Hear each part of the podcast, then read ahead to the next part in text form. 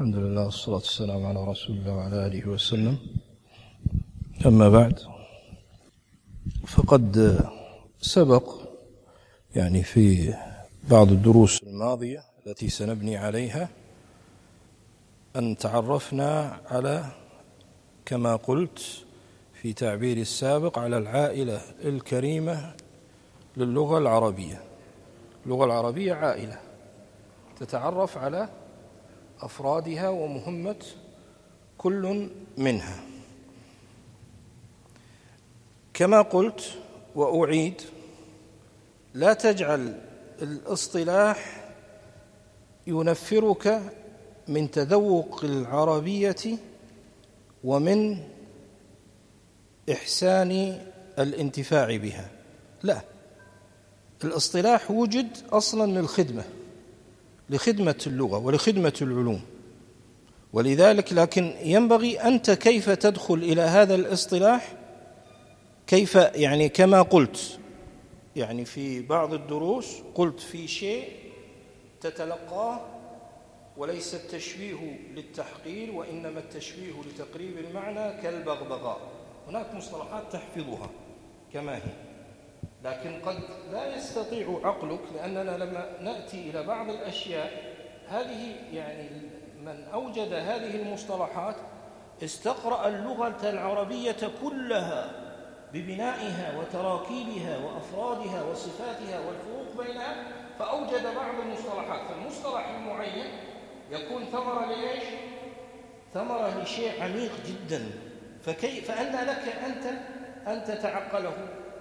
مع تلقيك إياه لا في شيء تلقاه كما سيتضح لكم إن شاء الله في يعني ما ندرسه اليوم إن شاء الله تعالى. ففي شيء أنا أتلقاه أحفظه مثل لما تدرس يعني مثلا علم التجويد والقراءات. علم التجويد والقراءات مثلا هو علم يراد به لنأتي مثلا للتجويد هو أن تقرأ القرآن قراءة صحيحة. وأن تعرف أحكام التلاوة. وما يعني بعد ذلك من مخارج الحروف وصفاتها وما أشبه ذلك من المدود إلى غير ذلك. يعني الآن مثلا أحكام التجويد أحكام التجويد نفسها في جزء منها في جزء منها لأن أحكام التجويد لا أريد أن أستطرد ولكن أقول إن أحكام التجويد مثلا في جزء منها هو طريقة العرب في كلامهم. يعني الإدغام الغنة الترقيق التفخيم هذه الصفات لسان اللسان العربي هذه صفات اللسان العربي فأهل التجويد غاية ما صنعوا أن قربوا لك صفة النطق التي كان ينطق بها العرب في مثل الغنة والإدغام ونحوه والروم وما أشبه ذلك فقربوها لك في هذه المصطلحات. فالهدف منها أن تقيم لسانك إقامة صحيحة وهناك أشياء لا مأخوذة بالتلقي.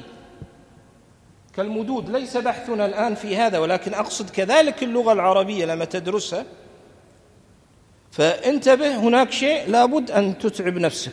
وهذا في الحقيقة ترى كل أنواع العلوم والمعارف التي يتعاطاها الإنسان لابد له من أن يتعب في أشياء وأشياء ثم لا يدرك ثمرتها إلا بعد حين أو حين تجتمع الأنهر هذا هكذا المعرفة هكذا العلوم.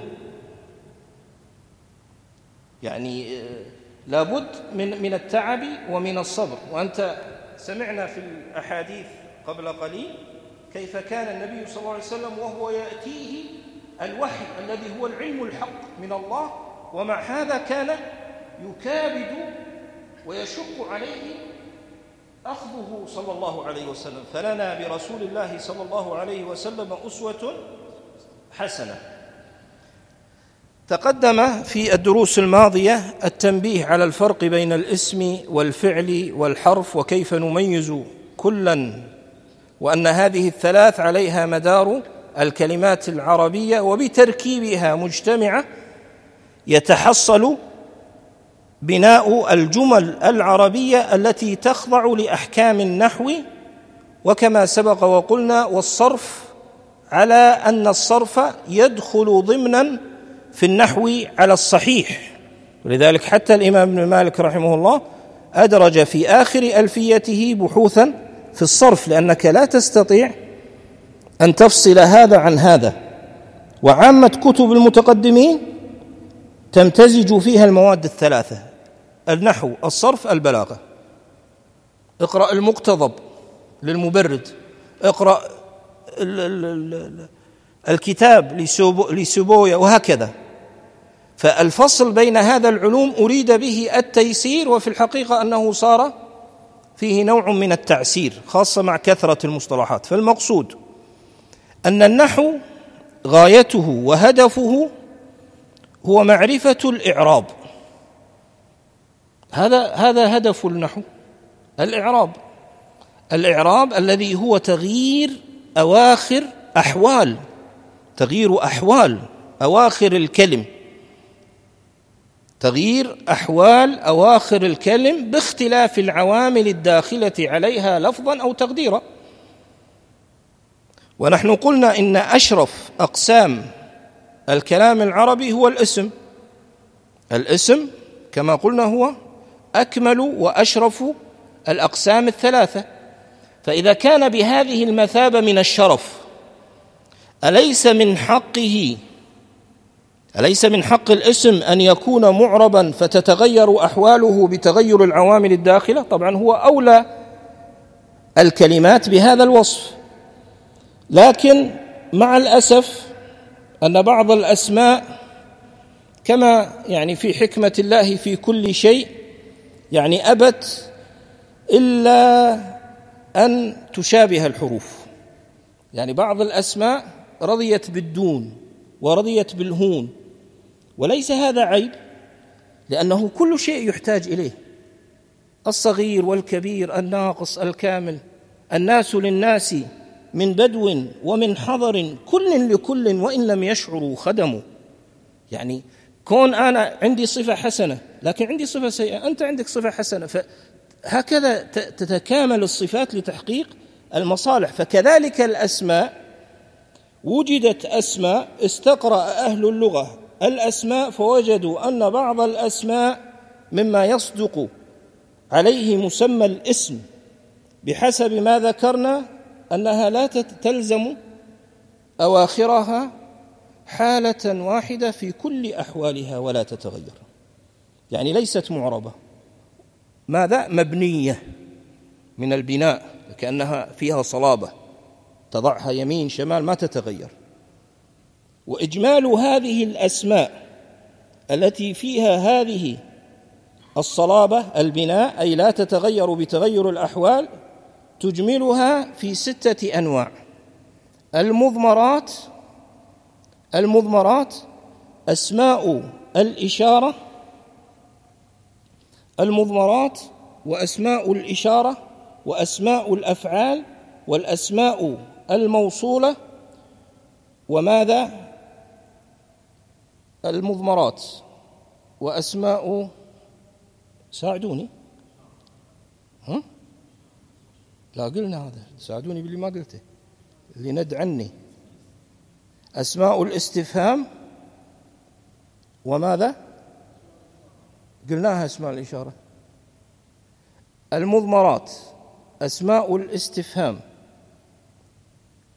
أسماء الإشارة أسماء الأفعال الأسماء الموصولة. هذه كلها أسماء تلزم حركة واحدة لا تتغير.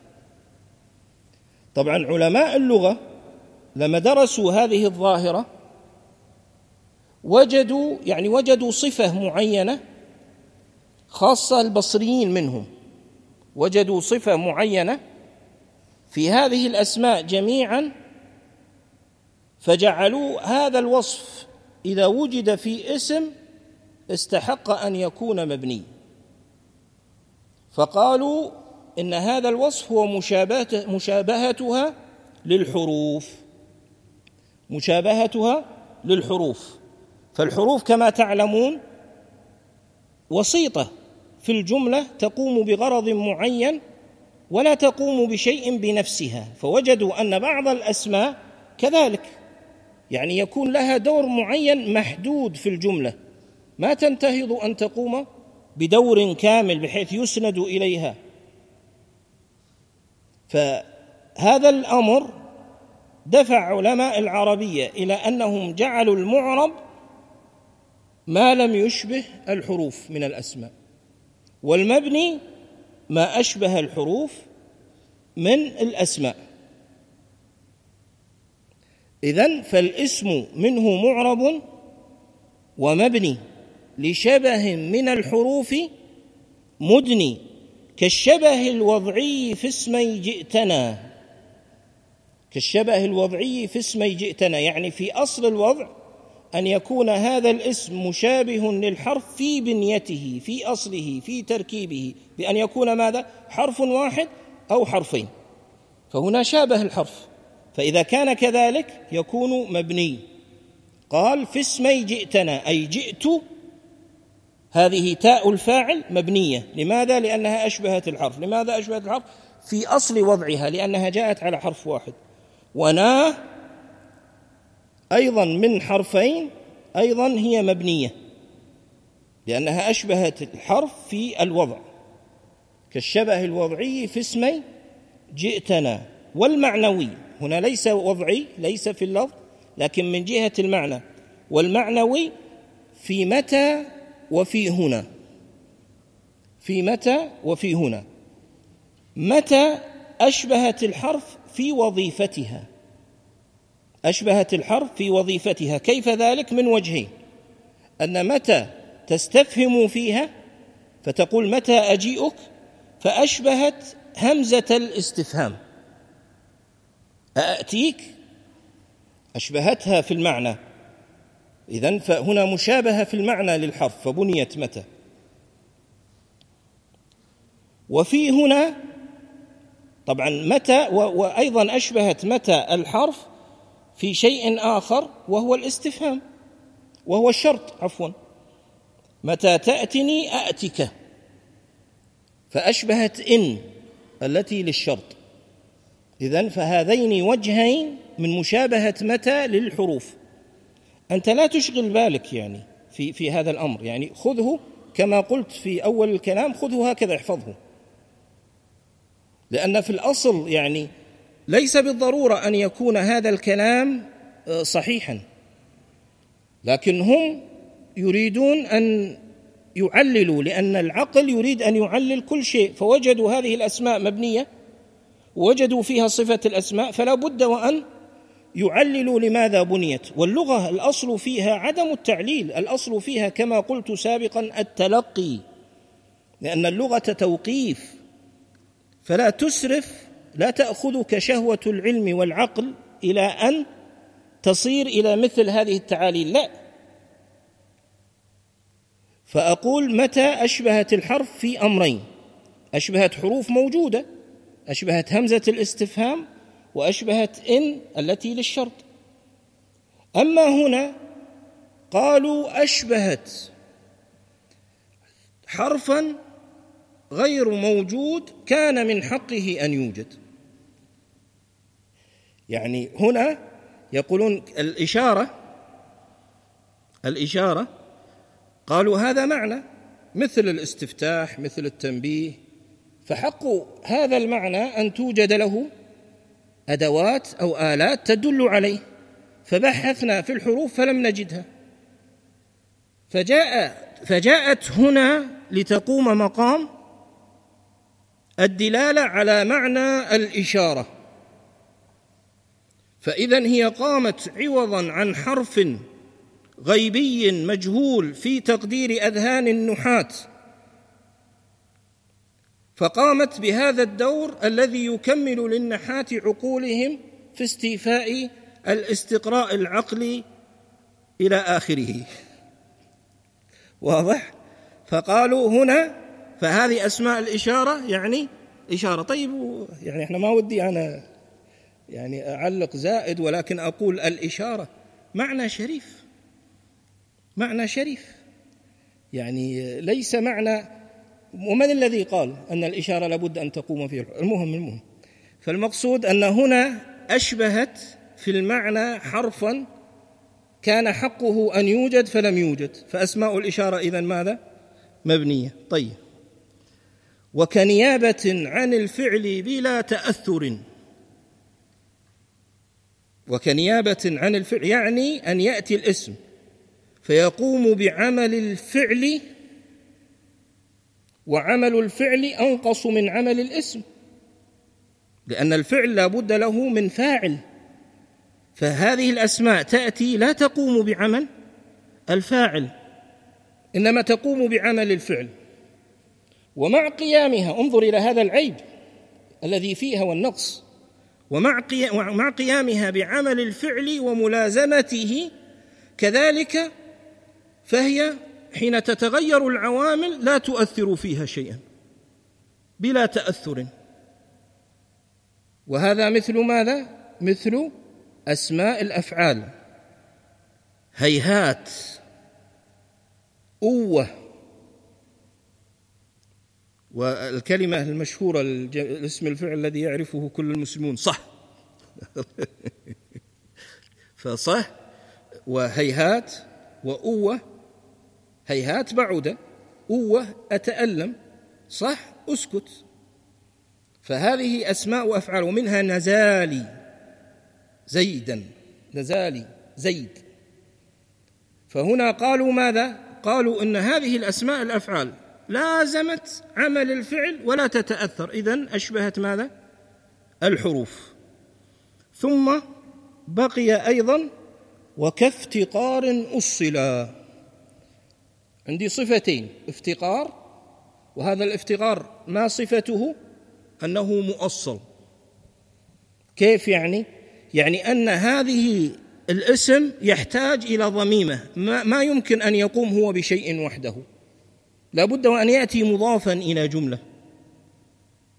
مثل إذ وإذا وحيث. لا بد أن تكون معها جملة. ما ما يصير تأتي لوحدها. لكن هذه الصفة فيها يعني لما تقول جئت إذ ماذا؟ جاء فلان. لابد أن تكملها.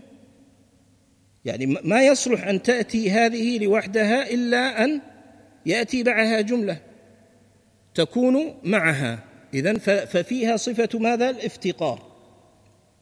لكن هذا الافتقار ومع الأسف الشديد أنه يعني مؤصل بمعنى أنه صفة دائمة أبدية لها لا تنفك عنه ليس بعارض. مثل قول الله عز وجل يوم ينفع الصادقين صدقهم. يوم هنا أضيفت إلى الجملة لكن إضافة عارضة ليست إضافة في كل ما تأتي يوم تكون بهذا النحو. لا لا لا. إنما جاءت هنا والبحث هنا كما قلت إنما هو يعني في يعني الأسماء التي هي الظروف الظروف كإذ وحيث وإذا ونحو ذلك فهذه كلها مبنية. إذا فهناك أسماء مبنية تلازم حركة واحدة لا تتغير بتغير الأحوال. من المستحسن أن تعرفها بأجناسها وأنواعها. والله أعلم. وصلى الله وسلم على محمد وعلى آله وسلم.